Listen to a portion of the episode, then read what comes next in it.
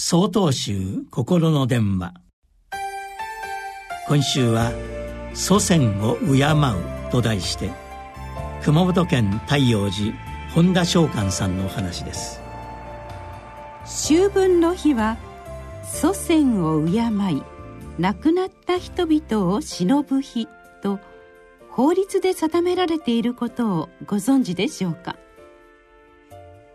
私はいつも先祖やご先祖と言っているので祖先と何が違うのか気になり調べてみました。どちらもほぼ同じ意味なのですが使い方として縁の近い人をご先祖様。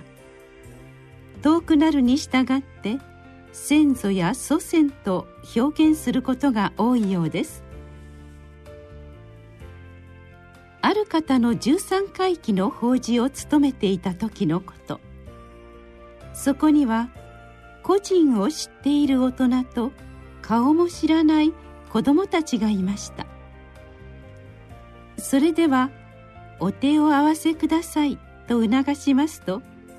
皆さんふっと静かになり同じように手を合わせていらっしゃいました。その法事は子供たちから見ておじいさんのお父さんいわばひいおじいさんにあたる方のものです。親の世代にとっては近しい個人ですが子供たちにとっては顔を知らないご先祖様になります。これがお彼岸になりますと先祖代々のお墓参りですから先祖や祖先といった縁遠い人たちに手を合わせます。そうしますとみんなが顔を知りません。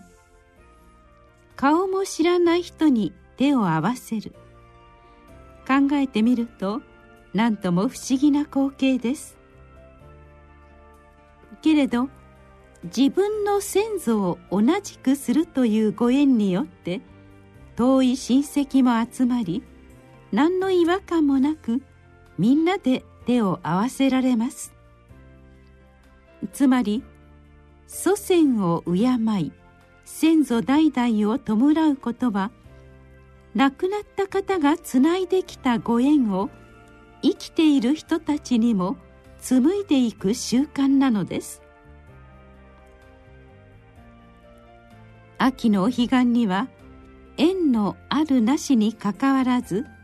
すべての亡き方々のためのご供養をお寺で行っています。ご先祖様や親戚といった直接的なご縁がなくとも敬うことを通していろんな方々と縁を結ぶ行事です。祖先を敬うことをきっかけにして